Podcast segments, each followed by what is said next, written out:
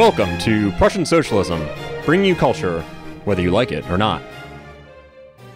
Boy, have I got a show for you today Oswald Spengler's Decline of the West. This is a topic that I have promised to talk about for quite a while now, and just haven't gotten around to it. But it is a topic of immense importance and I think of immense interest because my claim is this Oswald Spengler is the greatest thinker about history and the importance of history, about what within history is important, what philosophies, what leaders, what civilizations, what trends in art and thought, and everything that has to do with the study of man of all time. Now, I know that's a bold claim. And really, Spengler would chastise me and say that I'm wrong because even if he is the greatest, he can only be the greatest within the Western European tradition. He's incomparable to historians of other traditions. But even at that, let's just take that as it is that he's the greatest philosopher of the Western European tradition in uh, the study of history. What, what is the importance of various aspects of history? Even that claim is contentious, of course, as any claim is. But I will, I will reduce it even more for you. My minimal claim is this. Even if we throw out everything that Spengler has to say about philosophy and about, uh, we throw out all of his assumptions about what can be known about history and about how we go about approaching history. And even if we throw out all of his conclusions about eight great civilizations throughout history and a possible ninth civilization, even if we, even if we throw out all of his conclusions about the relative weights of different time periods and all the phenomena of history, even then, he is still the greatest philosopher simply because of the questions that he raises about what is important in history. Now, what do I mean by these questions?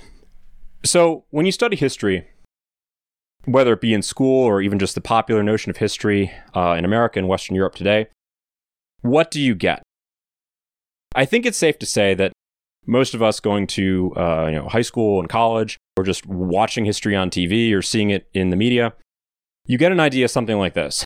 There was ancient civilization up to the fall of Rome. We call that the ancient time. That's the Greeks, the Romans, and then also appended onto that since the 19th century, since all the discoveries of Egypt and Mesopotamia and India and China. Now we have a bunch of other stuff that we kind of just tack on in that beginning period too. And then fall of Rome be- initiates the Middle Ages. That lasts until about 14, 1500. Fall of Constantinople, discovery of the Americas, beginning of the so-called Age of Exploration. And then after that, we have the, the modern period.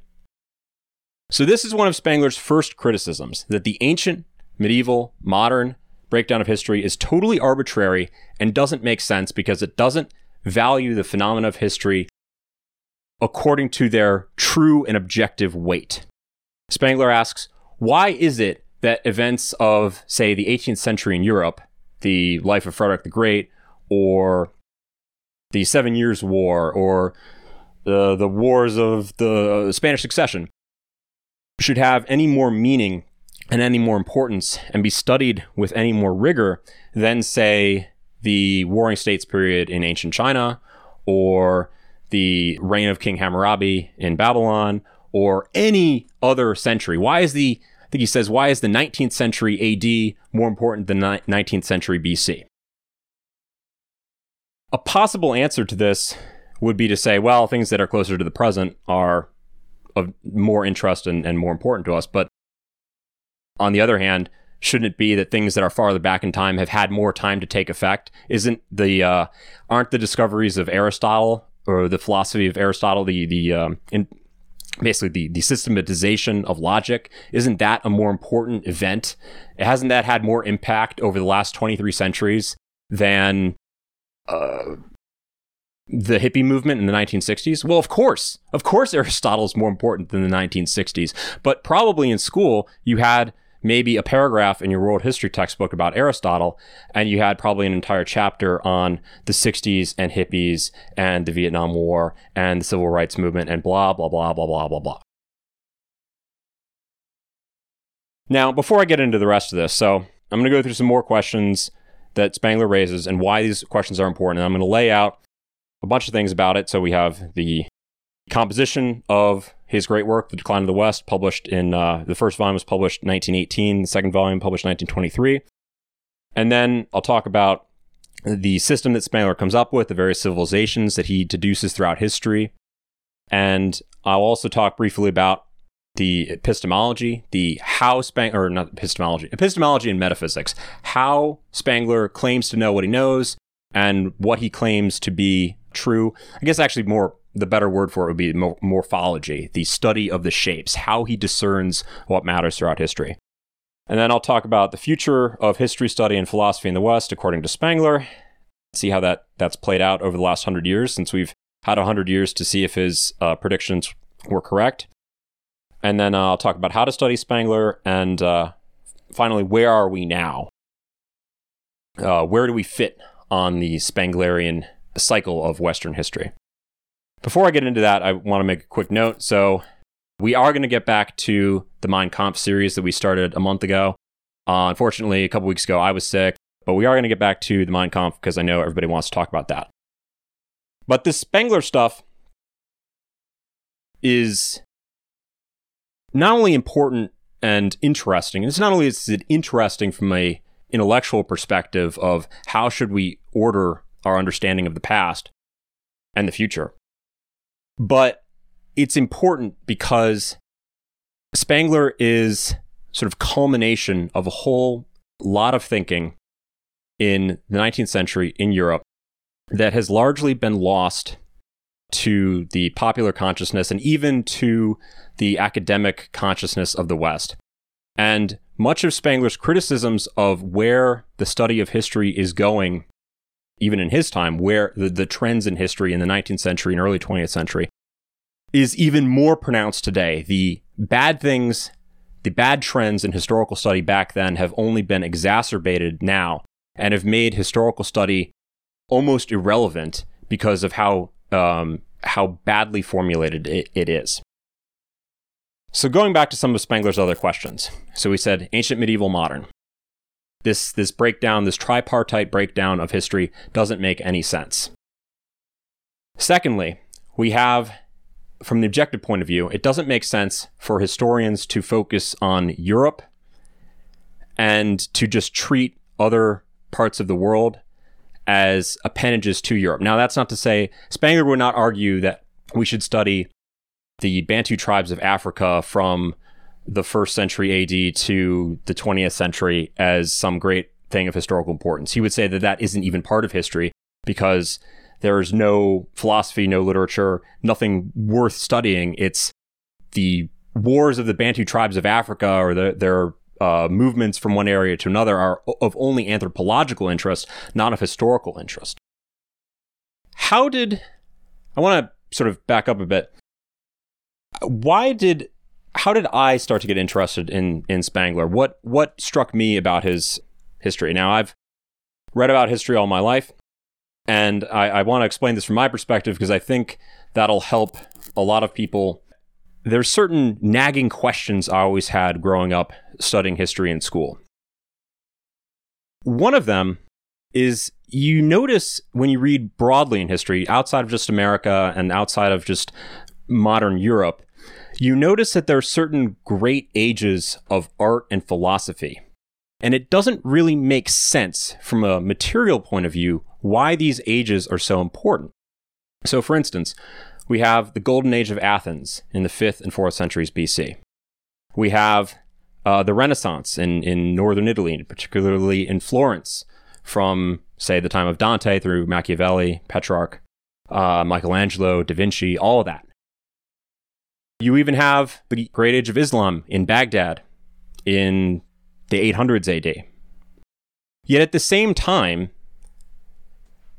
all of these things, these three golden ages that I've noted, generally happened at times of, well, at least in the case of Athens and of Florence, at times of political disunity. Why is it that there were great ages of philosophy and of art in these sort of small states that had very little, and in great states like Rome of the first century AD, or America today, or the Muslim world of 1100 AD, why was there relative far less of historical or philosophical or artistic interest being created? That doesn't seem to make sense. Shouldn't it be the case that in America, with all of the uh, material, all of the knowledge available to us, all of the interconnectivity provided by the internet and, and by mass communication, and all of the wealth and all of the people who have the leisure to produce philosophy and art, shouldn't we be in a golden age right now? Why are we not? This question was pertinent in Spengler's time. Even in the late 19th century, people had started to notice that there was a difference between the artistic output of their own era of the 1880s, 1890s, and that of a mere lifetime before them. If you look back to the 1830s, 1820s, uh, 1800, you had a flowering of philosophy and of art. You had uh, in philosophy Kant, in literature you had Goethe, you had uh, Fichte, Schelling. In statesmanship you have Napoleon. But by the 1880s or so, and and uh, well, I should also mention music: Beethoven, Mozart, a few decades before that. In the 1880s or so, you have Nietzsche, you have in uh, in music uh, Wagner. Take the difference between between Nietzsche and Kant. Nietzsche can really only be understood. This is going to be a, a bold claim, and everyone's going to read about this, but that's fine. Nietzsche can really only be understood as a man who criticizes little bits and pieces of greater philosophers from the past. And that's not to say that Nietzsche wasn't a genius, maybe he was. But Nietzsche's philosophy can't be really systematized. Nietzsche has a tendency to sort of do fortune cookie philosophy. He'll say little bits of information that seem wise in and of themselves. But if you ever read through Nietzsche, it's hard to discern any continuity of thought. Whereas if you read Kant, and I haven't read Kant, I don't pretend to be that smart.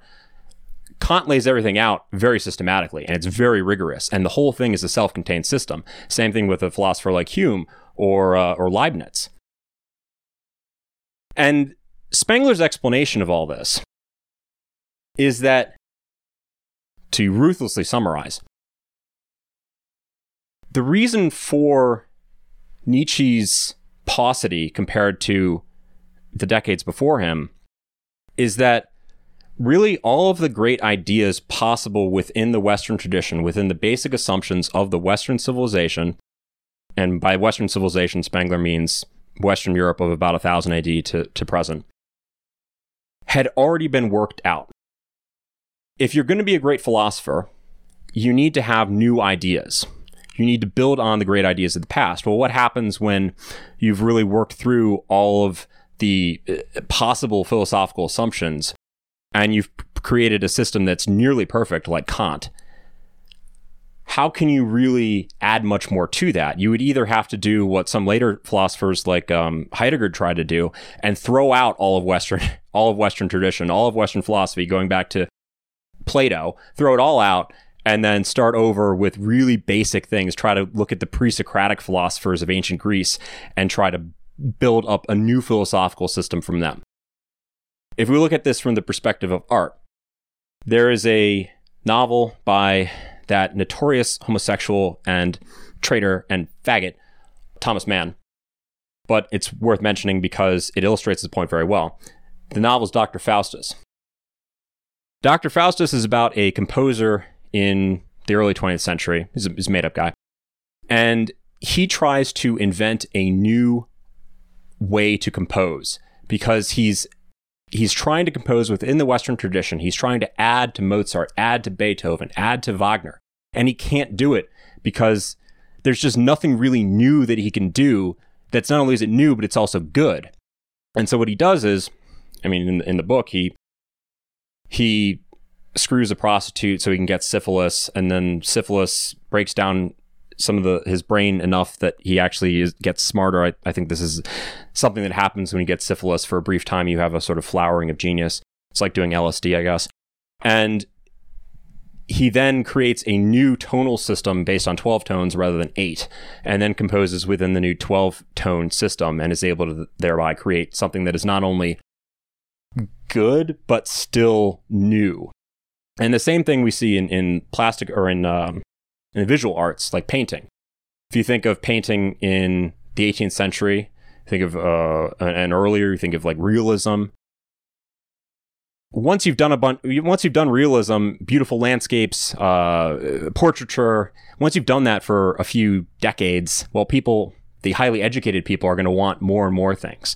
So they're going to want not just beautiful portraiture and landscapes. Well, maybe now you need to do like Van Gogh and you need to paint, uh, you need to make it a little bit abstract. And then, well, that gets boring after a while. So we have to break it down even more. And uh, before you know it, you're just slopping paint on a big board or you're doing Dada art of the 1920s and you're sticking a urinal in a museum and calling it great art because there's this craving for newness in art, just like there's a craving for newness in philosophy and in in all culture. So to Spengler, it's not really that people get dumber or that art is destroyed by bad social trends. It's merely a necessity of history that these things will come about. Now, in before, Spengler is often accused of being determinist. That is, he's accused of looking at history and saying that certain things will happen. Now, that's I maybe I said that, but that's a misformulation of what he actually says. Spengler says that there's, at any point in history, there are two ways that things can go. You can either do what is historically possible or you can do nothing.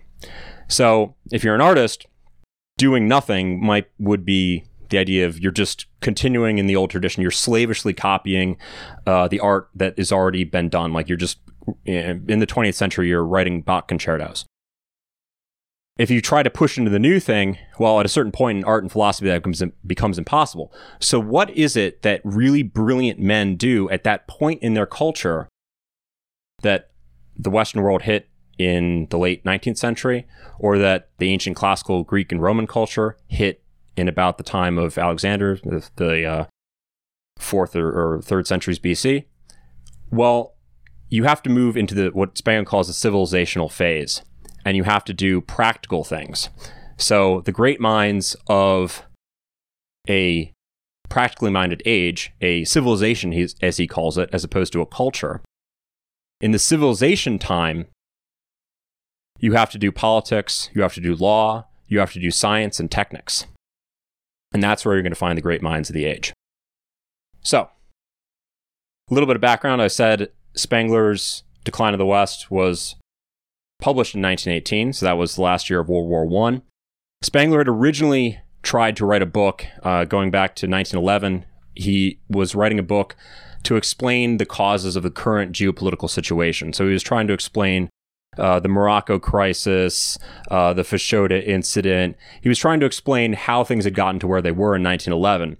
And being the autist and deep thinker that he was, it wasn't satisfactory to him to simply look at geopolitical causes and economic affairs and finance. He kept zooming out and zooming out and zooming out, and he had to see he had to explain all of world history before he could explain the Fashoda incident or the the the, uh, the Tangier incident.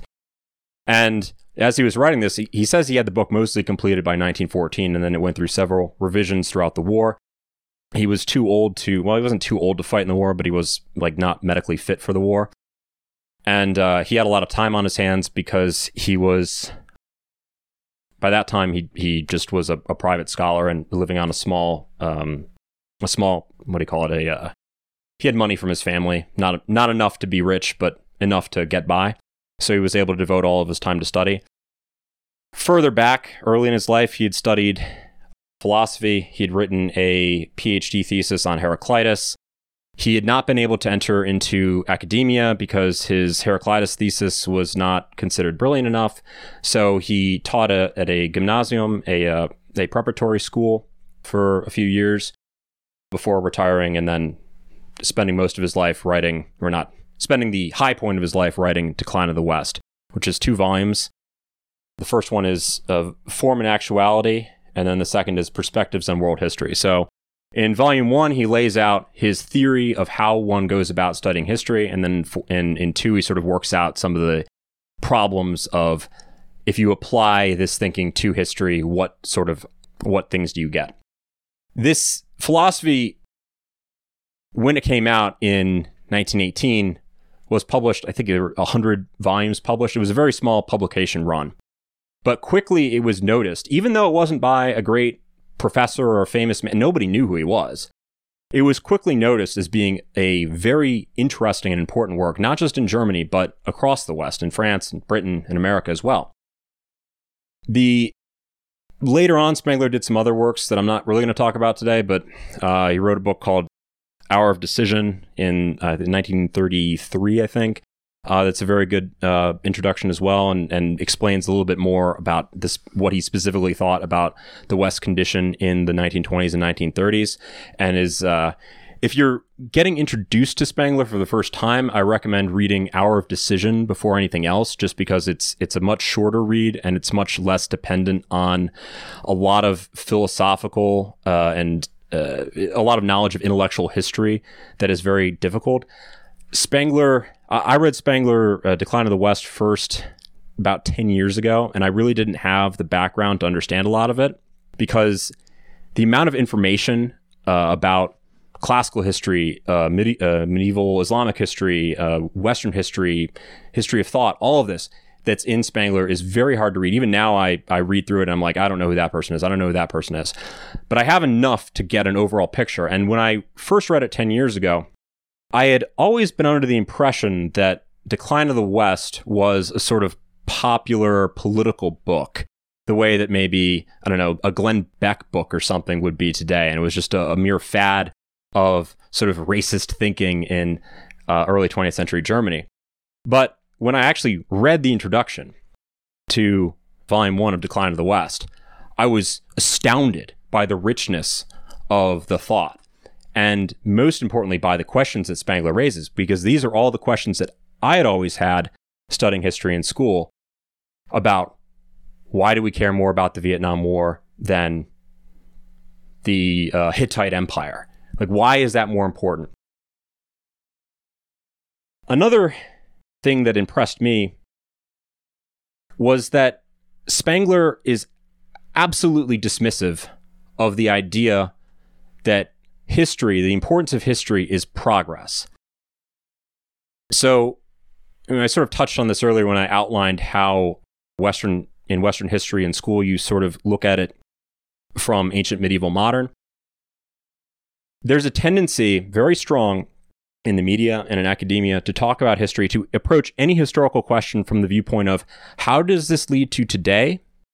And how does this, any fact of, of history, how does this reflect the idea that history is a movement from barbarism and patriarchy and savagery and tyranny to progress and freedom and tolerance and diversity and everything else, every other catchword of the current era.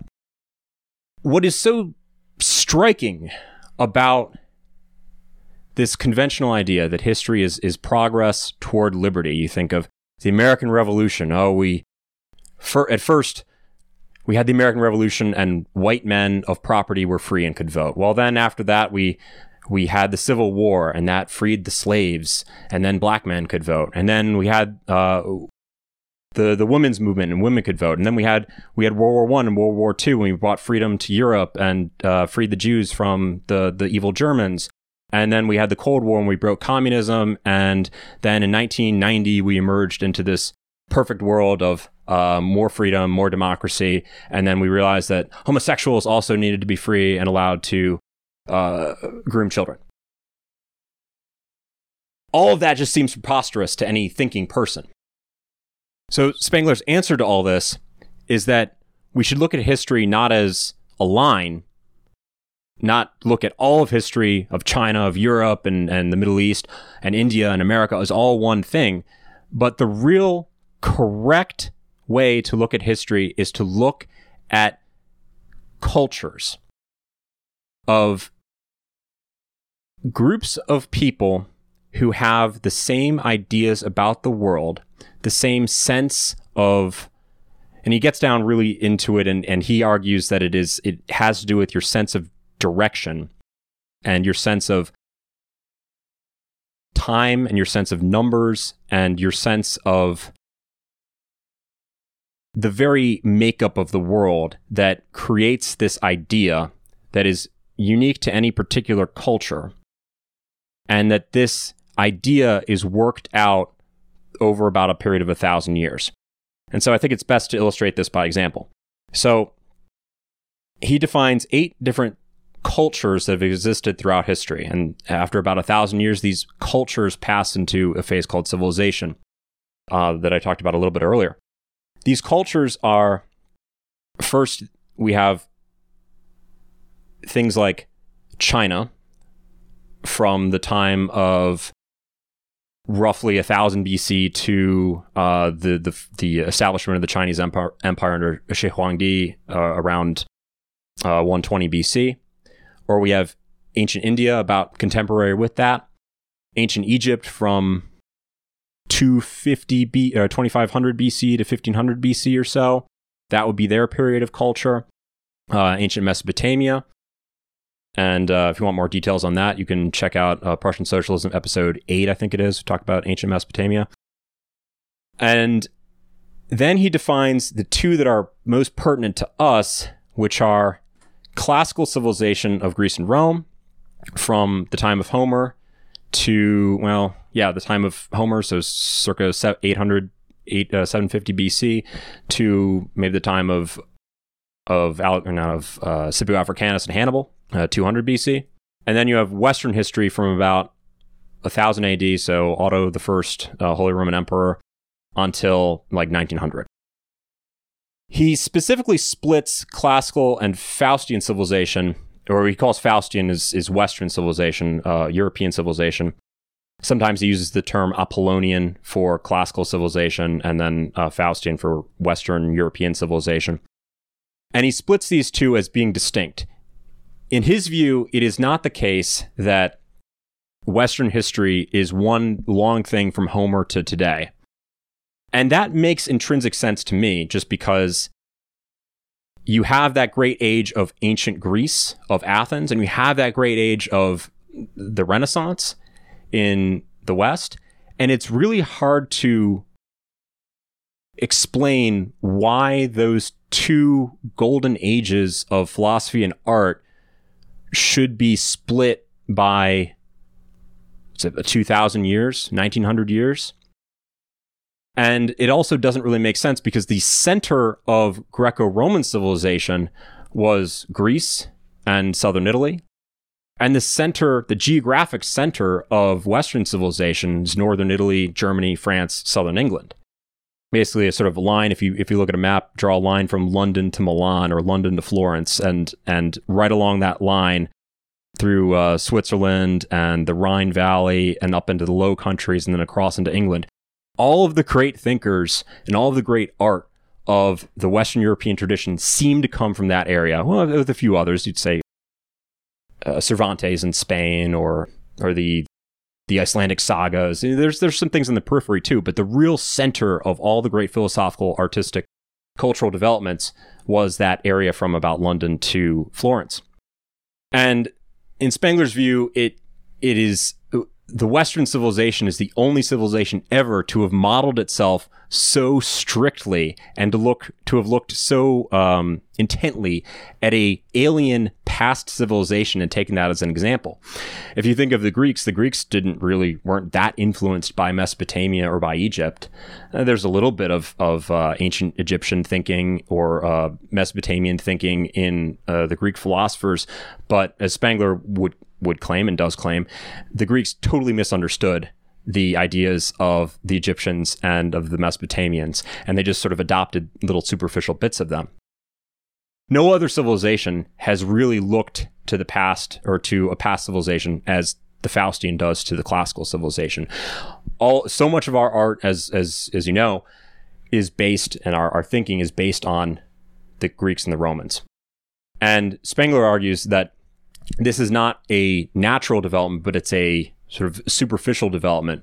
We have looked at Plato and Aristotle and misunderstood them deeply and then applied them to our own civilization in a way that they themselves would have never understood. The other civilization, the, the seventh civilization, so the Chinese, Indian, Egyptian, Babylonian, oh, and then Mexican, so ancient Aztecs and Mayans, and then classical Greek, and then Faustian.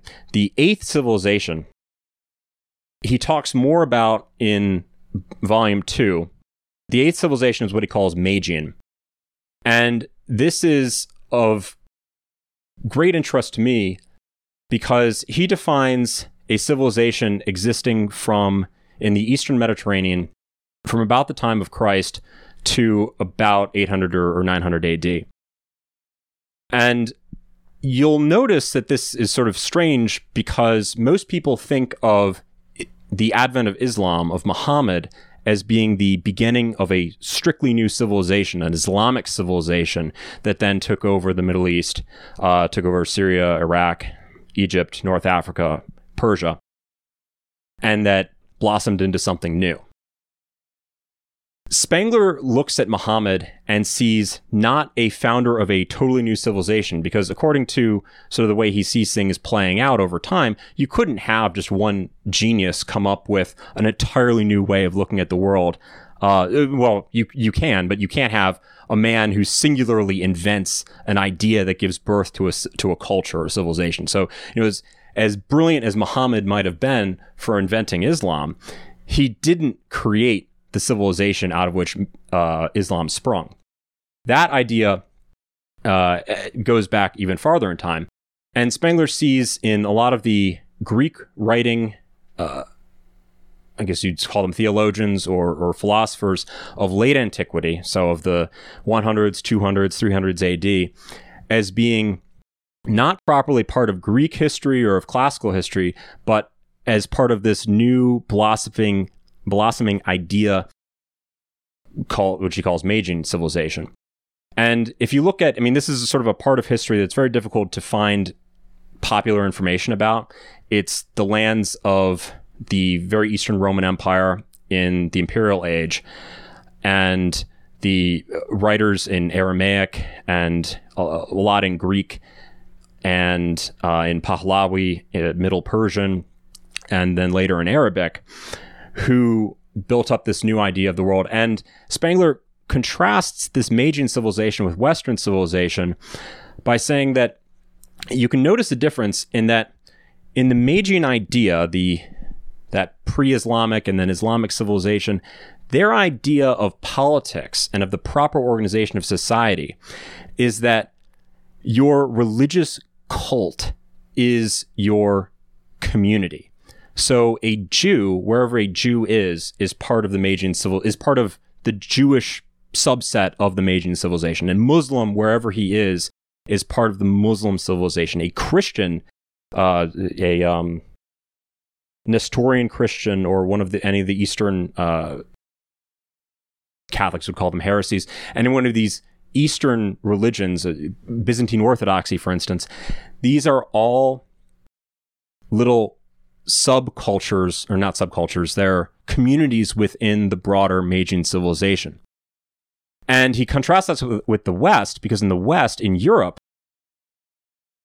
the idea, the prevailing idea, is that your civilization or your, your political group has to be bound by land. So, in Islam, you're a Muslim whether you're in Iraq or you're in Tunisia. You, as a as a Muslim from Baghdad or from uh, uh, you have more in common with each other politically than you do with the Jew or the Christian who lives in the ghetto within your city. In Western thinking, this doesn't make sense. In Western thinking, you have to segregate people's political communities by land. Uh, cuius, what is it? Cuius regio eius religio, the uh, the the principle of I think that the principle of, of Western political organization whoever controls, whoever the prince is, his religion should be the the religion, whether Lutheranism or Catholicism, in, in the context of of cuius uh, regio eius religio. That is the principle of political organization that you have to have people united in their religious and and philosophic cultural idea within a piece of land. It doesn't make sense to split people up. Whereas from the Magian point of view, that is completely unethical. So that observation right there, uh, you know, this is a National Socialist podcast. Of course, we have to talk about Jews. That idea right there, in a way, explains the problem of Jews and non Jews in Western civilization. Jews view the proper way to break down a civilization, the proper way to do politics, to order society, is that people who believe the same thing are a community and that they need not live on the same piece of land. Whereas Faustians believe and order the world such that you think of not only just uh, cuius religio, uh, cuius regio eius religio, think of uh, Wilson's 14 points. The idea that that caused Germany, well, the the idea that all of Europe rallied around uh, at, the, at the end of World War One, the idea that a group of people should be allowed to control their own destiny, destiny self determination. That idea is the core political idea of a Western people, and it is completely antithetical to the to the idea of this this posited Magian civilization. So you'll notice I've talked about Magians as if they're still around today. This is sort of a side point, but Spengler does say that you know after civilization has worked out all of its ideas after its culture has come to an end and it transitions into that civilization phase and it applies now its ideas not to not to inward things like philosophy and art, but to uh, great practical things, building aqueducts and coliseums and organizing law, uh, Justinian's uh, Corpus Juris Civilis. That, all that stuff lasts up to a certain point and, and the civilization can be destroyed. I mean, it, it will be eventually destroyed.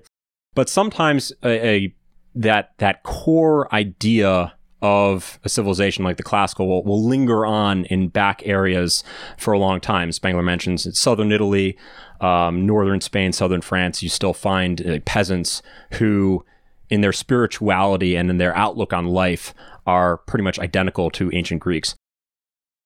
Um, and same thing with the Magian world. In, uh, Islam, you know, may have and and the Magian spiritual idea, uh, the Magian cultural idea might have died out in uh, you know around a thousand, and then you had the great empires of the Mamelukes and the Ottomans. But even today, there are still people who still in in this sort of degraded form believe in the Magian civil or have the core idea of the Magian civilization.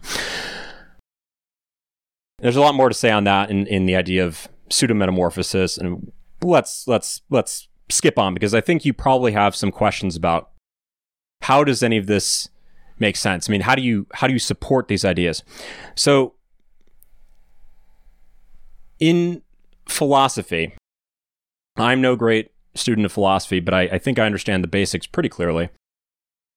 You have to go, you have to work your way back. Philosophy isn't just like a, a gentleman's pursuit. It's not like you just sit around and come up with, with fun and crazy ideas. There's, there has to be a certain rigor to it. So, and this, you know, the ancient Greeks noticed, uh, Socrates uh, was not satisfied with the uh, philo- philosophizing attempts of the uh, so- the philosophers that went before him, the so-called pre-Socratics, uh, Heraclitus, Thales, Anaximander, those guys. Socrates and the first Greek philosophers, well, Socrates, Plato, Aristotle, worked out the idea that the most important thing in philosophy, the thing you have to do before you do anything else, is you have to ask, How do I know? And this gave birth to a philosophical discipline called epistemology or theory of knowledge. And this is basically just the idea of how do you know? And if you want to think of all of the academic disciplines in a giant pyramid, with the top being the most important and the most original, you have to put philosophy as a whole at the top because philosophy rules how we go about doing history or how we go about doing science. But among f- the f- elements within philosophy, you have to ask, you have to go to epistemology first. How do we know? That has to be the first question. And the Western philosophers, uh, like Descartes, of course, did this as well. Uh, Descartes took this almost to a, an extreme by asking, how, how, what can I know anything? How do I know that anything I see is real? how do I know that I'm not just being deluded, that like some demon isn't entered my mind and given me a delusion of the whole world? And Descartes' famous conclusion is cogito ergo sum, I think, therefore I am. He deduced that by the very fact that he was able to deduce, that he was able to think, that he, the one thing he knows is that he can think. And by extension, then all internal subjective states, happiness, sadness, whatever, you can know to be true. But anything beyond that is suspect. And Western philosophy has concerned itself very much since then with trying to figure out can we know anything more than just our internal subjective states. But going down the ladder from epistemology, theory of knowledge, the other important discipline, metaphysics, is the question of how do we know, or not how do we know, what is, what exists? Because once you've asked how do we know, you want to get to, well, does anything exist other than my internal subjective states? And so Spengler is often criticized, and many philosophers are criticized for not really answering these questions appropriately or making moves too quickly to get from how do I know to what do I know and trying to lay things out. Spengler's epistemology is is very difficult and I I don't pretend to be an expert, but I'll try to lay out for you the the basic ideas of, of how he's going about making these assertions about what is important within history. Spengler's key thing in history and in the study of history is that history is not the study of causes. You cannot apply the category of causation to history. So the way that you might apply causation to physics, you say, well, the cue ball hits the eight ball, the eight ball is the, the momentum is transferred, the eight ball rolls into the pocket. That is causation because it is physically necessary based on the laws of Newton and the laws of motion that the eight ball has to accept the momentum from the cue ball if it's hit. That is apl- applicable to all of nature. But Spengler says in history, we are dealing with an essentially a different thing because we are asking, uh, and you know, he's not the only person to have ever said this by any stretch of the imagination. But in history, you're dealing with intention.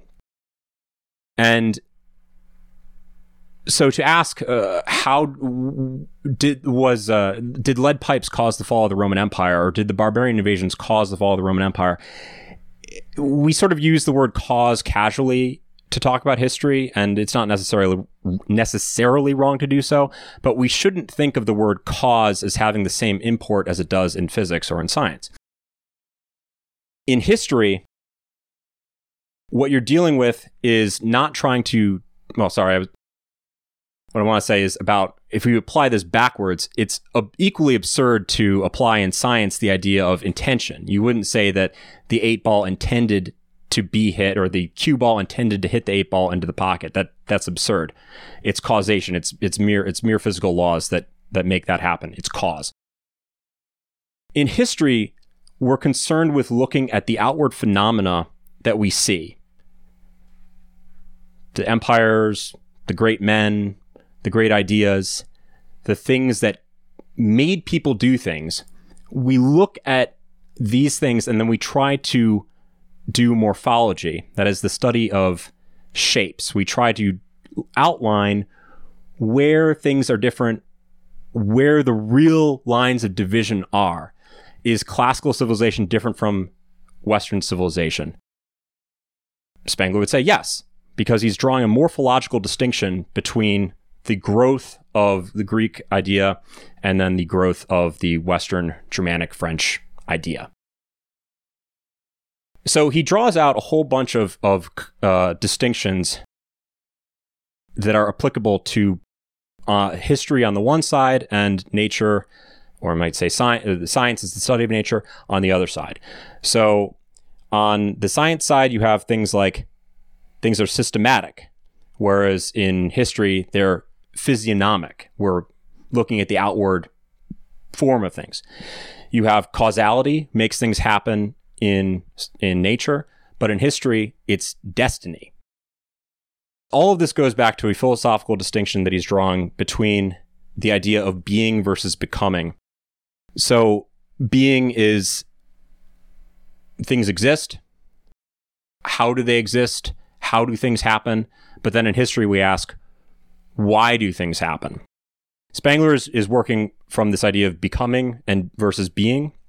And certain philosophers he identifies as being wholly concerned with nature, with the idea of being and causality. So he points at Aristotle and he points at Kant as being the primary philosophers of the, their respective civilizations uh, to systematize that culture's idea of being and of how nature works.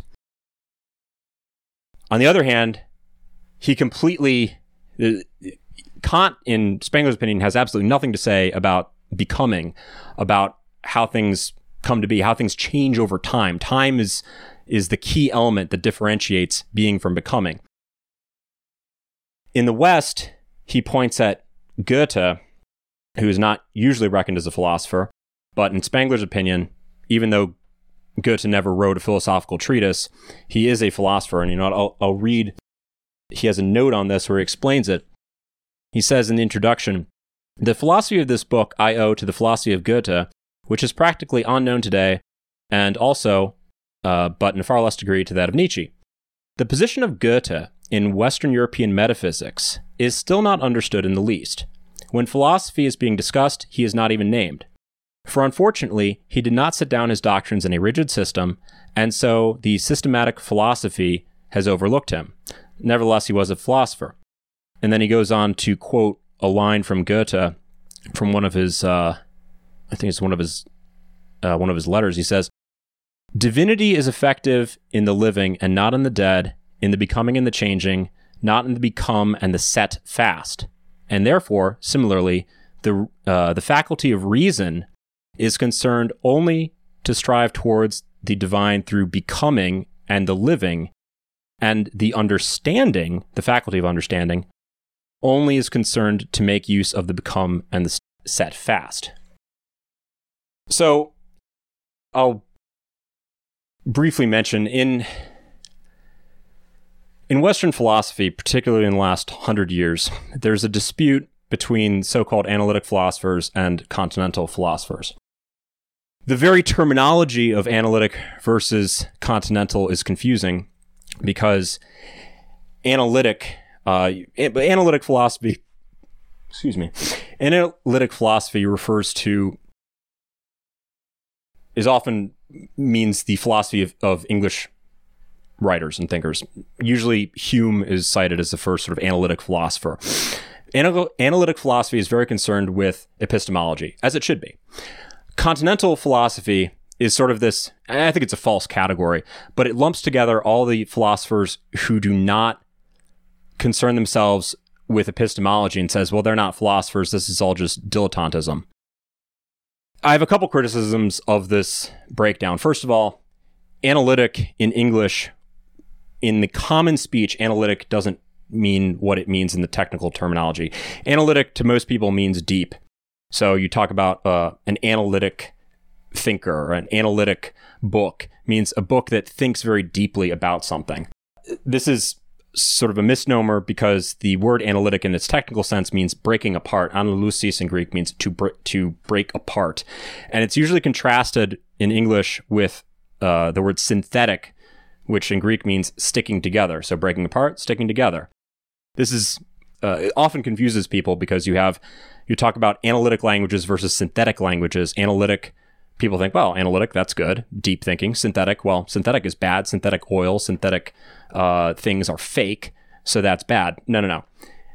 It's this is a a confusing technical term and it's based on the original meaning of the Greek. It means breaking apart or sticking together. This is why we need English to purify our language, but that's a topic for another day. The continental philosophers include people like are usually lumped you, you lump in that group uh, people like Schopenhauer, Nietzsche, Hegel, and it's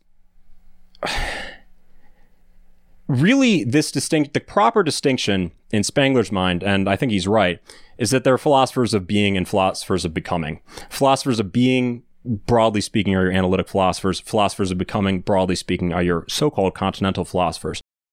The other criticism I have of this is the the overbearing arrogance of the English sorry guys, in calling their philosophy analytic and then ca- dismissing everything else as continental.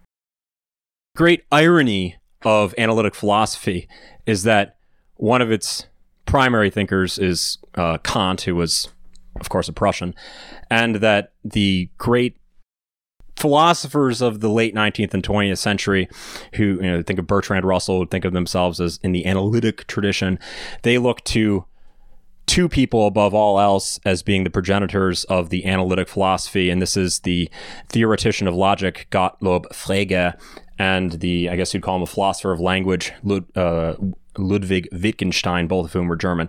So it's sort of weird to break it down on English versus German or English versus German and French grounds. It doesn't really make any sense. Really, the Western philosophical tradition has to encompass both and does encompass both. I mean, you see English, uh, you see uh, analytic philosophers of being on both sides of the English Channel, and you see philosophers of the continental sort on both sides as well. Uh, analytic philosophers would reject Mill as being part of their tradition, uh, saying that he is not worthy of the analytic tradition. So, w- what is he then? I guess he's a continental. So, the importance of all this analytic, continental, or being versus becoming, and the importance of of refuting the idea that only the so-called analytic philosophers, only philosophers that concern themselves with very small technical questions of epistemology. The reason that all that's important is because if you conclude that only philosophers of being, only Kant, and Bertrand Russell and Wittgenstein and theoreticians of logic like Gottlob Frege, only if you conclude that only men like that have something valid to say about the world, then really what you're saying is that only science, only the not science, but the study of nature, world as nature, as Spengler calls it, only that means anything and is valid uh, knowledge, and that anything about history about how men work and how civilizations come about is not a valid question. So it's, in a way, a radically anti intellectual position to hold to dismiss uh, an entire uh, half of our way of studying the world of not, not, not that's not just western civilization but all of civilizations all intellectual traditions are in a way broken in these two categories studying being or studying becoming. So if you completely dismiss the becoming aspect, you're not really able to say anything about history. Another way to think of it is that history is better it's better to think of the study of history like the the study of art. The things that you do in science, uh, the the categories that apply to science, like causation, don't apply to history. And I don't think Spengler quite puts it this way, but a good historian would be like a good artist. There is necessarily a certain subjective nature to it.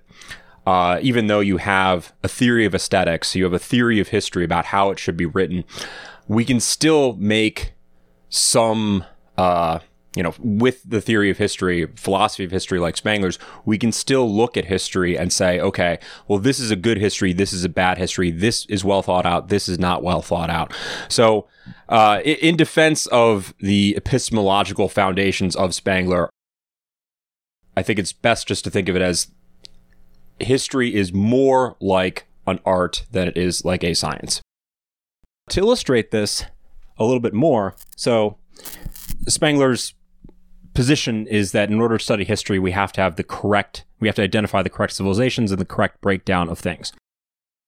So let's take some examples from medieval history to illustrate the correct way to do it versus the wrong way to do it.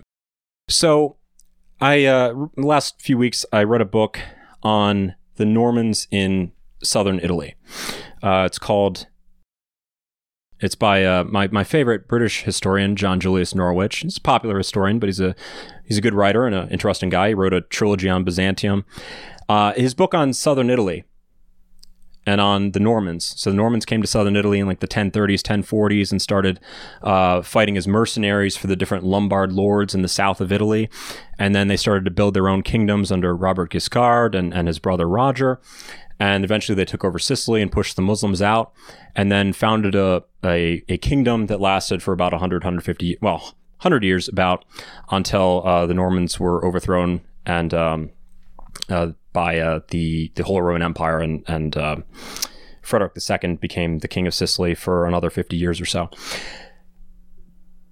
The interesting thing about this history book and is that from the Spenglerian perspective is that the, the story of the Normans in Sicily and in southern Italy is a story of one political group, one people, an identifiable group of people who were ruling over other groups of people, the Lombards, the Greeks, the Arabs.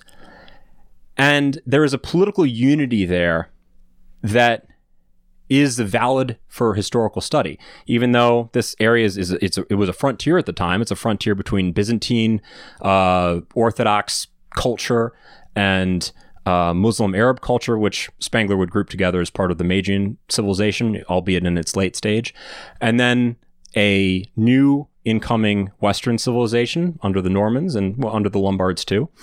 And then also it's sort of this back, this classical backwater, uh, a land know, southern Italy and Sicily were a core of Greco-Roman civilization, but hadn't nothing really of historical importance had happened in southern Italy since the Punic Wars. If you think about it, I mean, uh, throughout all of Roman history. Uh, southern Italy was sort of the West Virginia or the Kentucky for the Roman army. It's where they recruited their legionnaires from uh, for a couple centuries uh, before they started recruiting more heavily from Spain and, and Gaul and uh, the Danubian provinces and then later Germany. And throughout the early Middle Ages, nothing of importance happened there. No great culture arose there. No uh, political entity arose from there.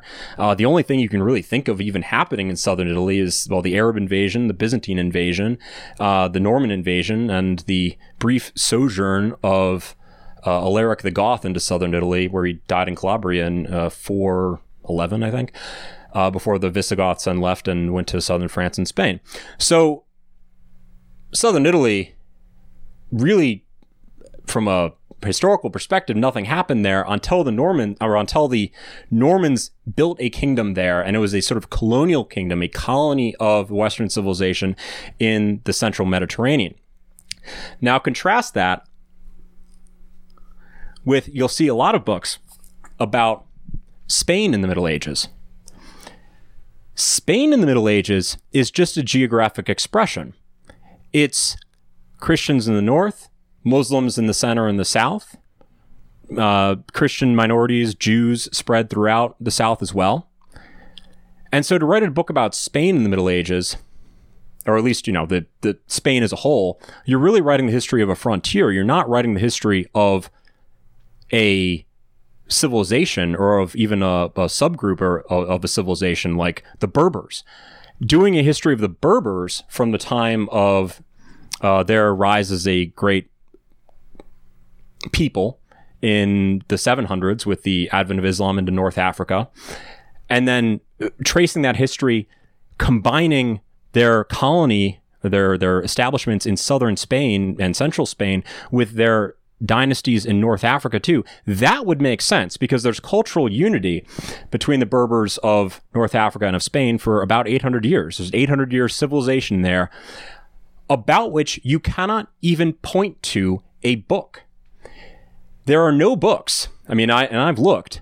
There are no substantial history books. I mean, there are a couple, but there are no substantial histories of the Berbers from the time of uh, the advent of Islam of uh, Musa ibn Nusayr and Tariq bin Ziyad to the fall of Granada in 1492. Instead, there are books about Spain, which is just a geographic thing for that whole period of time. It's the story of the Christians being overthrown by the Muslims and then uh, being relegated to the the the the, the very north, Asturias, and then pushing back down in the south into the in the Reconquista. It would be equally absurd. Imagine somebody writing a history of the Midwest of the United States from 1500 to 1800. What would that history look like? You would have the stories of various Indian tribes fighting each other and living in Stone Age existence. And then you would have some middle chapters about the French showing up and trading furs. And then you would have the story of English speaking uh, Americans coming in and taking over the Midwest, and you would write your ending chapter on the fall of the Midwestern culture of 1500 to 1800. And that would be the establishment of the states of Indiana, Illinois, Michigan, Ohio. It would be ridiculous. It isn't a historical unity. And nobody has ever written such a book because nobody, well, maybe somebody has. God knows in academia today, probably somebody would. Uh, because it isn't a valid it isn't a valid uh, morphology. It doesn't break down the shapes correctly. It doesn't break down the peoples that belong in each part. It makes sense to write a history of the expansion of America to the West, uh, or and and the conflicts that happened from the point of view of the Americans, or even you could go so far as to write a history of the Indians, although you don't really have much culture to work with, but you could write a sort of history of their resistance to Western expansion. But to write a history of a frontier, it doesn't, and then to to it doesn't have a, a unity as a story the way that the story of a people does. And so in doing history, we have to break things down that way. Spengler talks about in uh, in volume one, he talks he he outlines what is the future of history study. Where can history go from where it's gone? Think you know, leading up to Spengler, there had been a great revolution in German historical writing and thinking, and actually, I would say not just German but all Western, although it's primarily centered in Germany. The some of the great historians of the 19th century in Germany uh, including uh, mainly Leopold von Ranke, came up with the modern and the accepted way of doing history even today. And, and it's strange that you probably you would not hear the name Ranke if you weren't a graduate student in history, even though he is the main guy for writing about history in the 19th century. I mean, along with some other ones like Mommsen. Ranke came up with the idea. Sorry, I'm saying his name the English way or the German way, kind of confusedly. Ranke came up with the idea that we need to look at the primary sources in doing our history. We have to value accounts written at the time of the event over accounts written later because people get confused, memory degrades, people import their current opinions when they write about things that happened earlier in their life or in um, when they interview people who are talking about earlier in their lives. So we have to go to the original sources, and this is something that you'll see in all great modern historians. People like uh, David Irving are are religious in their pursuit of primary sources to write history. That idea and and those historians of of Germany, particularly also England, and France, and, and Italy, in the late 19th century, they produced a lot of great histories, many of which are forgotten today. I've mentioned before on the show some of them. You have historians who are people like um, oh, what's it? Islam, uh, Spanish Islam by Dozy, completely forgotten, but it's it is a history written by a guy who thoroughly absorbed himself in the primary sources, knew Arabic, knew Latin, was able to read all of the original sources and compiled a readable and understandable history of what happened in Islamic Spain over the course of several centuries, uh, 700 to about 1100. And there's dozens, dozens, probably hundreds of works of this type that are nearly forgotten today, unfortunately. Now, Spengler does have some choice things to say about Ranke, but what he outlines as being the future of history is to now that Spengler has established the correct morphology of history, the overall structure, the framework of all world history, looking at these eight different civilizations. And the we can now apply this morphology to write better histories of a lot of these peoples that we have neglected uh, to write about or haven't been able to write about because we haven't had the right categories to think about it. And one of the, the key things that I haven't mentioned so far about Spengler is his idea that when you're looking at history, you have to use analogy to find which parts of history correspond to other parts, which parts of a civilization correspond to other parts of a analogous civilization. So, for instance, it is often said that Napoleon was a new Caesar. Napoleon himself thought of himself as, as a new Charlemagne. Or it's said that Alex, uh, Alexander the Great and, and Caesar are compared, or Alexander the Great and Frederick the Great.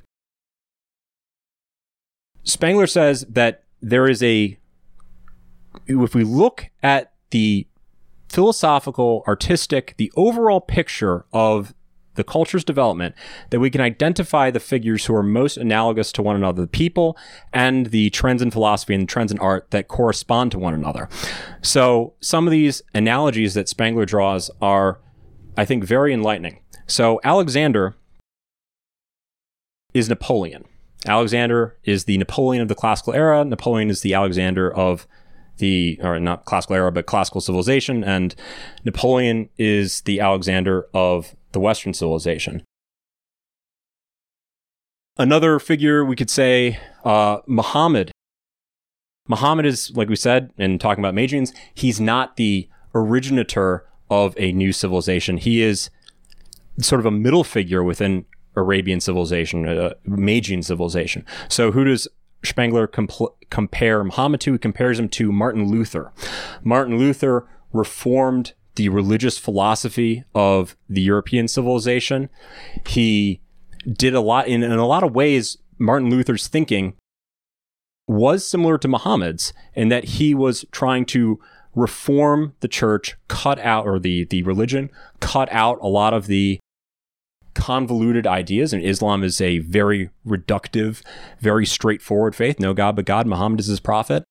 Uh, and in the classical civilization, the figure who's analogous to, in Spengler's opinion, to Luther and Muhammad is Pythagoras. Is Pythagoras uh, is now not really under. He's mainly remembered for his, you know, his triangle, but really Pythagoras was a, a religious reformer, and there were some political political ideas that went along with Pythagoreanism, but Pythagoras sort of reformed the classical idea of of religion. So with these analogies, if we look at some of the bigger pictures or the bigger trends in history, uh, the artistic or philosophical developments, Spengler compares the era of classical Greece, of um, the great dramatists of Athens, and the great well, the great philosophers of Athens too, to the period of uh, Western history from about 1600 to 1800 or so. He compares and he, he draws a direct analogy between Aristotle and Kant as being the final the the philosophers of being of their respective civilizations who systematized the civilization's entire thought about uh, nature. And then uh, Plato he compares with Goethe as being the great thinker, the philosopher of each of those civilizations who systematized the ideas. If we apply this this analogy or these analogies, a system of analogies, Spengler says we can develop a, a new sort of history, a comprehensive and objective style of Western history that will be true to the thinking, the the real historical picture of Western man, which up to this point has been sort of marred with these ideas of ancient, medieval, modern, and this this focus on on Europe and on more current times, when really, as Westerners, what we want is an objective picture of all time. That's like our deepest desire is to have an objective picture of all time. And so he also talks about how this this idea that he has the he calls it the Copernican idea of history versus the Ptolemaic system. The Copernican the Copernicus's uh, universe is a much more uh, refined or a, a, a, clearer way to look at the stars, whereas Ptolemy is a rather convoluted way to look at the stars and the planets and to analyze astronomical phenomenon. And he contrasts that with the trends that he was starting to see in the early 20th century and that have only gotten worse, I think you'll agree, since then, where the scientific understanding, the idea of cause, has been applied to history so much and so wrongly that we've developed a very distorted picture, not only the ancient, medieval, modern, and, and the, lo- the focus on Europe, but this over application of scientific thinking to history, the overuse of statistics and of mathematical thinking, thinking about one thing causes another, all of this is what is making historical study invalid. And I'll read one passage here where he talks about specifically political stuff. So he says, this is from the introduction of, of uh, volume one. It is quite indefensible. It is a quite indefensible method of presenting world history to begin by giving rein to one's own religious, political, or social convictions and endowing the sacrosanct three phase system, ancient, medieval, modern, with tendencies that will bring it exactly to one's own standpoint. This is, in effect, making some formula, say the age of reason, humanity, enlightenment, economic progress, national freedom, the conquest of nature, world peace a criterion whereby to judge whole millennia of history. And so we judge that they were ignorant of the true path or that they failed, previous historians failed to follow it, when the fact is simply that their will and purposes were not the same as ours. Goethe saying, What is important in life is life and not a result of life, is the answer to any and every senseless attempt to solve the riddle of historical form by means of a political program. It is the same that we find when we turn to historians of each special art or science. So think of historians who talk about uh, social history or history of feminism or uh, history of technology or something. It is the same picture that we find when we turn to historians of each special art or science, and those of national economics and philosophy as well. We find for example, painting of the Egyptians or the Impressionists, music from Homer to Bayreuth and beyond, or social organization from lake dwellings to socialism, as the case may be. Presented as a linear graph which steadily rises in conformity with the values of the selected arguments. No one has seriously considered the possibility that arts may have an allotted span of life and may be attached as forms of self expression to particular regions and particular types of mankind, and that therefore the total history of an art may be merely an additive compilation of separate developments of special arts with no bond of union save the name and some details of craft technique. So this, I mean, makes sense. Like it would be ridiculous to write a history. I mean, people have done this, write a history of art and to say, well, this is what was happening in Greece, this is what was happening in China, this is what was happening in Persia. And then to say, well, now we have uh, paint splatters, and this is the logical conclusion of all art. It's just it's meaningless. Why you you can't do it that way. You have to look at the development of Greek art. You know, there may have been influences from the outside, but those have to be marked as influences and not an internal development of this the the logic, as it were, of Greek art or of Western art. We have to properly define where one artistic tradition begins climaxes and ends and not just lump them all together. I think it's a pretty obvious observation, but one that's regularly discarded. As far as, so I talked about the, the future of historical study. Spengler points out what is the future of philosophy in the West.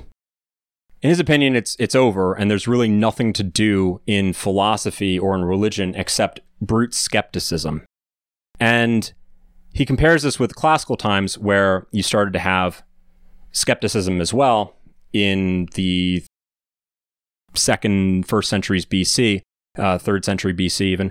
And this skepticism, it, really because the final form of the philosophical system has already been laid out, Aristotle or Kant, there's really not much left to do other than to just make little adjustments to it here and there or to endlessly criticize and say, well, that system doesn't make sense and here's why. That system, our system doesn't make sense. So in a way, the philosophers of the civilization are actually destroying their own, they're, they're eating their own uh, heart and, and breaking down what they've built up over time. And that that's what happens in every civilization toward the end. The other thing that happens is is once that that philosophical rational system starts to break down is you see the advent of new religious types or new religious forms and you see the reemergence of primitive ways of doing things. So if we look at Rome in the imperial age, and Augustus and on, we start to see certain things that wouldn't really have that look more like they belong in the Middle Ages or more like they belong in Homeric times than they do uh, to like the height of classical civilization in the time of the Punic Wars or, or the Golden Age of Athens. So, for instance, you start to see th- things like a sort of feudalism emerging in late Rome, where the state no longer had total control over everything. Individual military leaders, political leaders, uh, economic magnates had more power than than the government itself. And people were no longer attached out of loyalty to the Roman state, like as they would have been in the Punic Wars, where everyone was fanatically attached to the Roman state, and the Roman state was able to win the most difficult war in all of its history, the Hannibal War.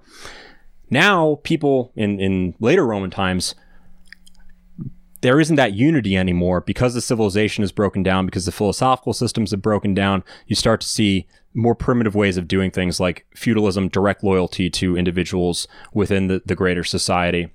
Um, you start to see things like polygamy, uh, or um, in the case of religion, more primitive cults. So in ancient Rome, you had the philosophical quasi religion of Stoicism. You had the emergence of Magianism, Mithridatism, Christianity. And in the West, we start to see things like communism uh, and socialism as being, and socialism is, in Spengler's view, almost a, a new form of Stoicism. It's a rather bland ethical system that seems correct to the mass of people and isn't really as refined as some of the earlier ways of doing things, but is really the only ethical system that's possible in the system at, uh, in the civilization as it starts to break down. So, this brings us to the question of where are we today? And if we look at the Spenglerian analogies, like the Napoleon to Alexander, and the the turn of culture to civilization as being about the time of 1800 or 1830, then we can sort of do a rough calculation. I mean, Spengler would say you can't just slavishly look at time periods and and and break it down that way. But to get a rough idea, I think it's fair to say that the world wars are our equivalents to the ancient Punic Wars. So World War One, Punic War One, Rome versus Carthage. Rome wins. Rome imposes draconian uh, conditions on on uh, on Carthage, and Carthage is crippled but not beaten, and then rises again with Hannibal to almost beat Rome, but Rome marshals all of its resources, all of its strength, and defeats Hannibal, and then becomes master of the Mediterranean. In the succeeding wars of the second century BC, and first century BC and into the imperial era. Spengler's point on this is that it wasn't really the greatness of Rome that allowed it to conquer the whole Mediterranean. It was just that Rome was the last man standing. The Punic War, or the Second Punic War, was really Rome's last great military political effort.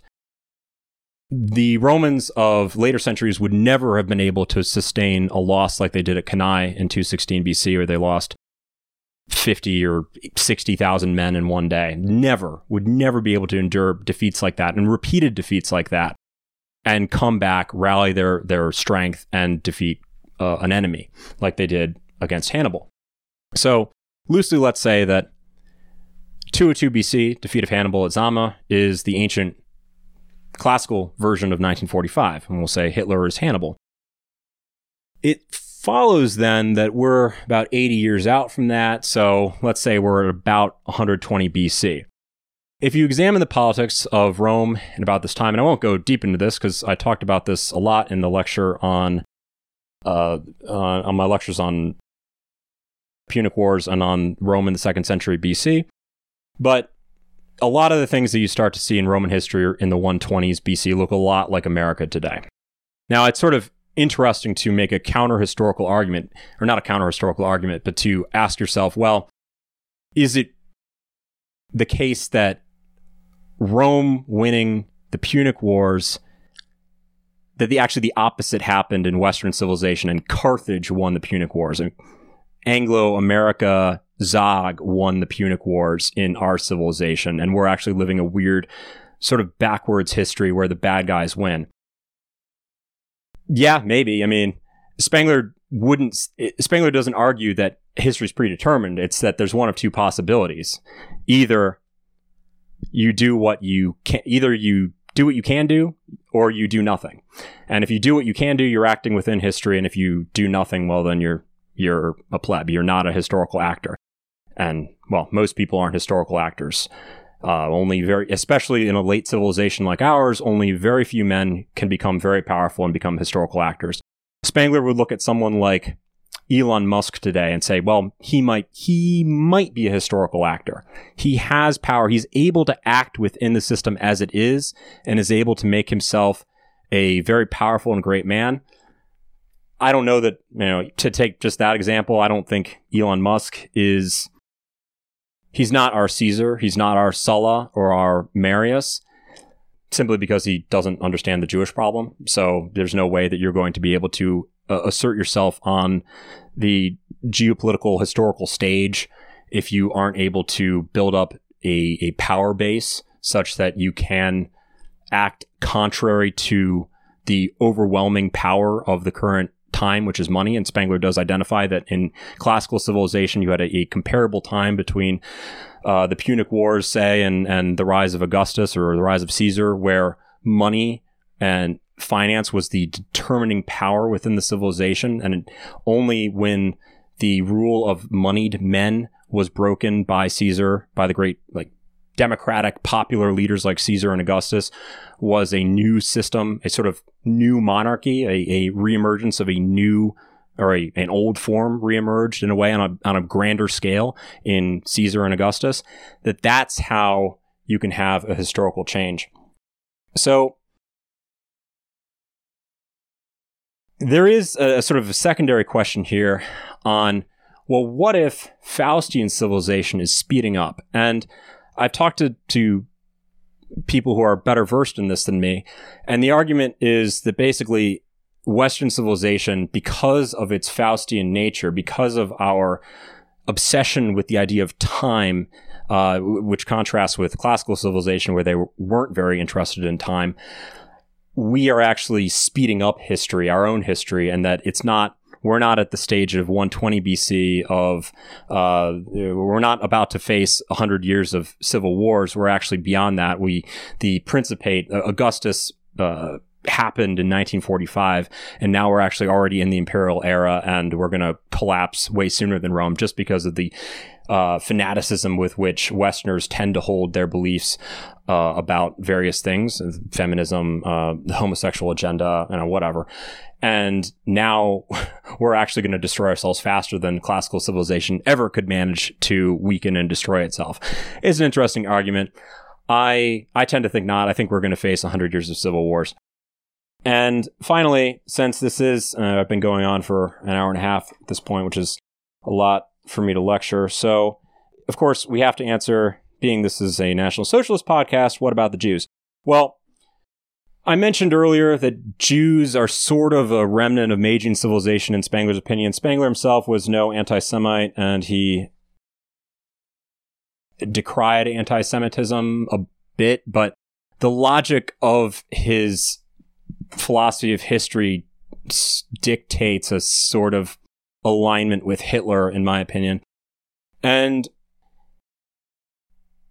to to answer the the position of Spengler would say if we look at Jewish power and we, we accept Jewish power in Western civilization as a historical fact of primary importance, that Jews are the most powerful ethnic group, that they control uh, America, and there, by extension, they control Western Europe, and by the power of uh, the Atlantic Alliance, exert more power than anyone else in the world, and, and the dollar, and, and so on.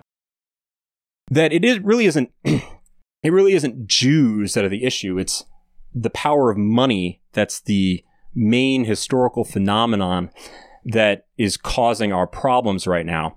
And in a weird sort of Hitlerian way, I agree with him because I have to view Jews as, as a sort of force of nature who will always try to corrupt. They are, they always try to negate. They are sort of just this force that will do that will just move with nature and they won't they don't really act in the way a historical person acts the way a great man acts they simply go with the flow and because of the stage that we're at in our our culture, where money is the determining factor in politics, that Jews, yeah, are going to be the most powerful, and that they will be. I will venture to predict be overthrown simply because of the fact that the rule of money in the West cannot last more than another century.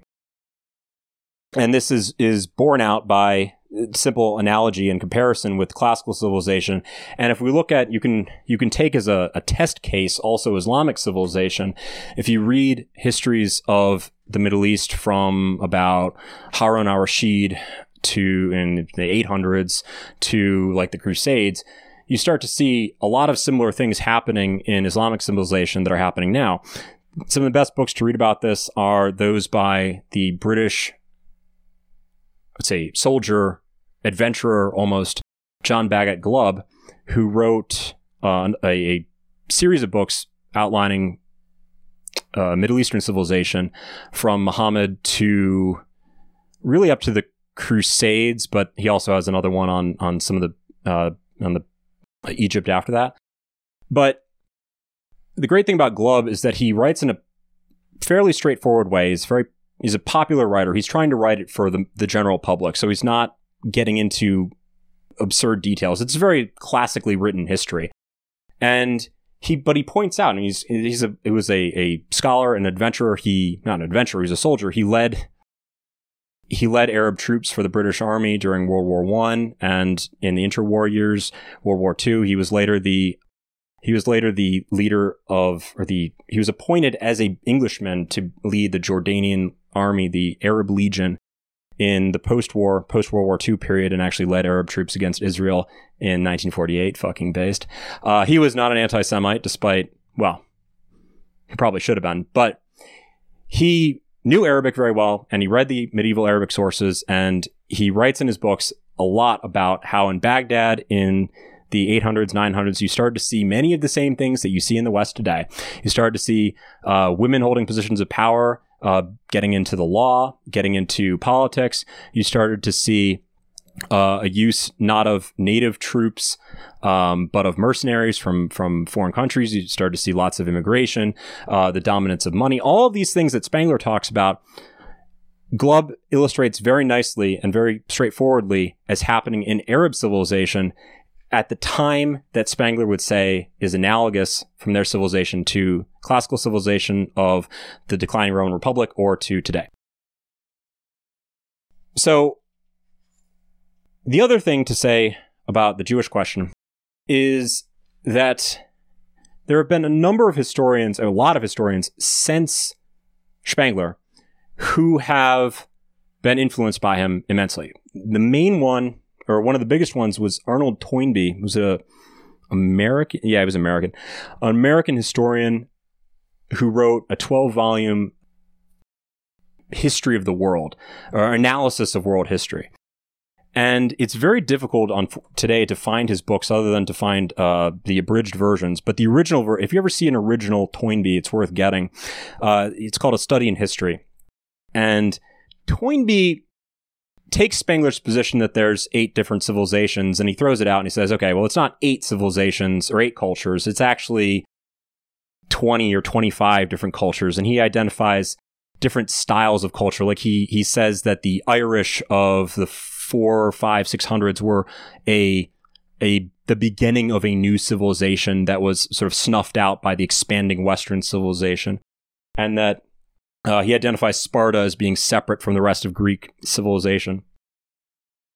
It's it's a it's an interesting analysis, but Spengler would criticize Toynbee, saying that Toynbee is way too much of a materialist and looks for cause in history when he ought not to look for cause. He ought to only analyze the outward forms.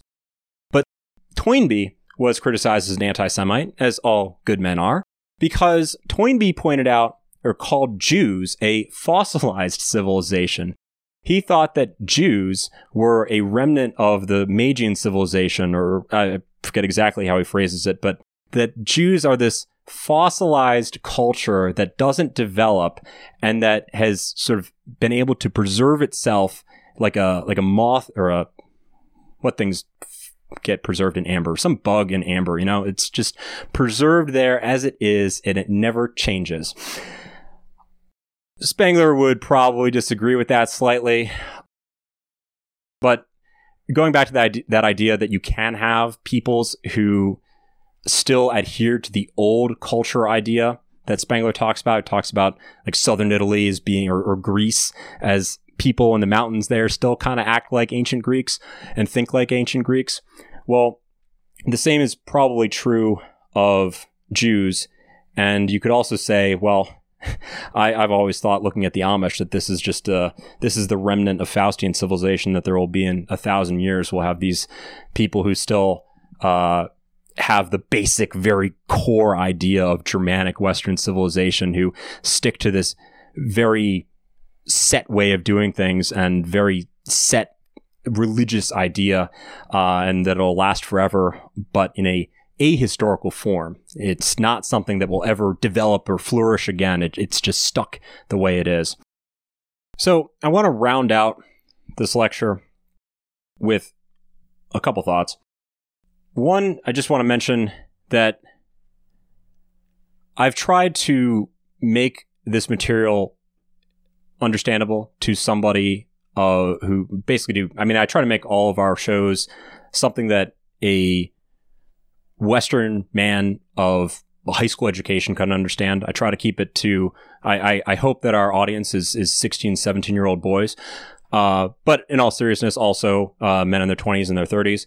And the problem is that I think, and I've said this many times, but I think we have a problem in so the alternative right of getting too deep into esoteric questions and of sort of playing with ideas and not really getting to the core ideas that we really need. And we have a problem too of it's difficult to have high abstract ideas and to, and high abstract discussions when everybody has different backgrounds. You can see in the books of 100 years ago that the general reading public had a much more developed idea of the world and the general reader could be relied on to know many more of the same things. Now, that's not to say that people today are dumber. It's just that we, in our educations, we've studied many different things and we, we've la- we lack this core of ideas and of, of facts, of background material to build up to those higher ideas.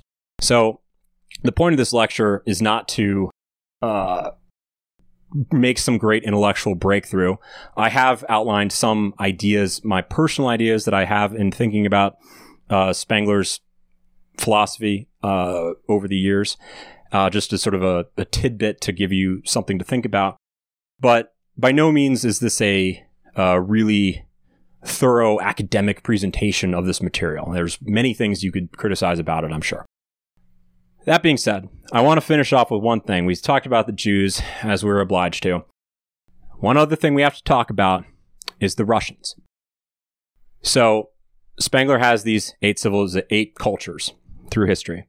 He leaves open the possibility that there might be one more, one that is emerging, and he says it's between, I think he says the the Don and the Amur, uh, some river in Ukraine, and the Amur. The Amur is that river that separates very the, far out in Siberia that separates Russia from China. And he calls this, I mean, he doesn't, I guess he calls it the Russian civilization, but he doesn't really just envision it as being just Russia. It's Russia, the East Slavs, it's the Central Asians, the Mongols, maybe even the, the peoples of Siberia. These peoples are the one place in the world where a new civilization is possible. He, I think, maybe incorrectly, dismisses the Middle East, India, and China as being able to bring about, in, or Latin America or Africa, as being able to bring about a new civilization because civilizations have already existed where they can in the Middle East and India and China. And that once a civilization collapses, it just, there's no way for a new one to bloom. It's like, uh, it would be as if you you you uh, plowed a field and grew a crop. Well, you can never grow another crop there. It's the land has to lie fallow. I I think this is probably incorrect. And I think it's sort of refuted in Spengler's own position because the Magian civilization grew up on the ground that was formerly the province of Egyptian civilization and of Babylonian civilization. So it does seem that, that cultures are able to grow up on land that that is already or in places where already there has been a great culture before that has died off. So I think we should keep our, our minds open to the possibility that there is another civilization that could arise in China or India or, or somewhere else. But Spengler does not think that, say, for instance, the rise of India today or of, or of China today, that these mean that there's a new civilization there. It just means that these areas are undergoing what he calls pseudo metamorphosis, that is, a false evolution under the tutelage of a another civilization. So in the case of China and India today or the Middle East today, these civilization these peoples are undergoing historical development or seeming to undergo historical development because of the impetus provided by Western colonization, Western economics, Western influ- influence. In the case of Russia, Spengler thinks Russia is entirely a different civilization from the West, and I agree with him on this. Russia started to emerge, I mean, as a political entity in Europe with Kievan Rus, and this was under the influence of the the Varangians, the the Nordics who came in and settled in uh, Kiev and and uh, the other cities of uh, Novgorod and the other cities of eastern uh, Western Russia, and that really this this Russian culture, in Spengler's opinion, didn't emerge out of prehistory until about 1800 and or 1700, Peter the Great. And so, in the same way that Western civilization, we can't really speak of a Western culture in Gothic time or in, in the time of the ancient Goths or of um, or uh, of Charlemagne. It wasn't really a, a culture yet, in Spengler's opinion, but it is he even identifies in that early period of the, the Germanic migrations uh, of some some hints of a culture about to develop in the same way he would look at Russia prior to Peter the Great. He draws an analogy between Peter the Great and Charlemagne. Peter the Great is the Charlemagne of Russia. He has he establishes Russia as a great state, and he, like Charlemagne, unites a bunch of peoples who are semi-barbarian, have not had a culture yet, and who uh, are are allowed to sort of spring forward into a new civilization based on looking at the example of a older civilization. In the case of Charlemagne, looking back at Rome. In the case of Russia, looking at Europe. Now, this may seem insulting to the Russians, oh, but we are we are not primitive people. Well, it's actually kind of complimentary because if Russia under Peter the Great was the West under Charlemagne, then Russia today is about the West in the time of the Crusades. Russia has, you know, if you look at Russian literature and Russian art, there's nothing really substantial until about uh, Lomonosov in 1700s. And then the great writers of Russian literature, Dostoevsky, Tolstoy, Pushkin, are all in the 19th century. And Spengler was a big fan of Dostoevsky, even like learned a little Russian just so he could read Dostoevsky in the original. He, looking at Tolstoy and Dostoevsky, says that uh, Dostoevsky is the uh, sort of the Russian, the, the first system, the, the first Russian philosopher of becoming, and Tolstoy is the Russian philosopher of being. I think that's. He does draw the analogy, or he, he looks at Tolstoy and says Tolstoy is the he's the more he represents one idea of Russia, the more Western idea, the upper class Europeanized Russian, sort of fake Russia. But Dostoevsky represents the real earthy peasant Russian, the the Russian culture as itself. And I do think he's got something here. I think Russia, if you want to have a, a, white pill in all this, uh, Western civilization is doomed, and we're going to be destroyed by money and Jews and our own internal contradictions. And we won't have, and let's take the, the position that we won't even have uh, a great Roman period because our, the insanity of the, our degenerate philosophies are just going to clash against each other and destroy us. Well, that's cool because there is one hope, and that is that Russian civilization will be a new world civilization that can flourish and have new philosophy and new culture, new art based on its own ideas. Maybe. We'll see. Thanks for listening. I hope you've enjoyed the discussion or the, the lecture today.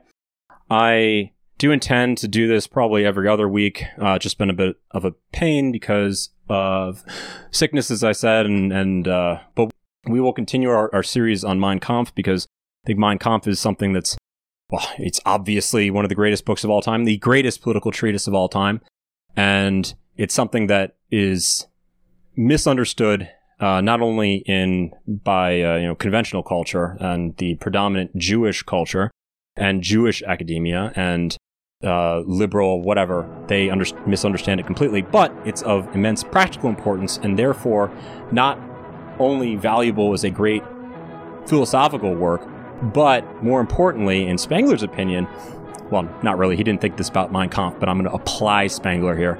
Mein Kampf is the great application of how to do politics in a declining civilization such as ours. So until next time, Sieg Heil.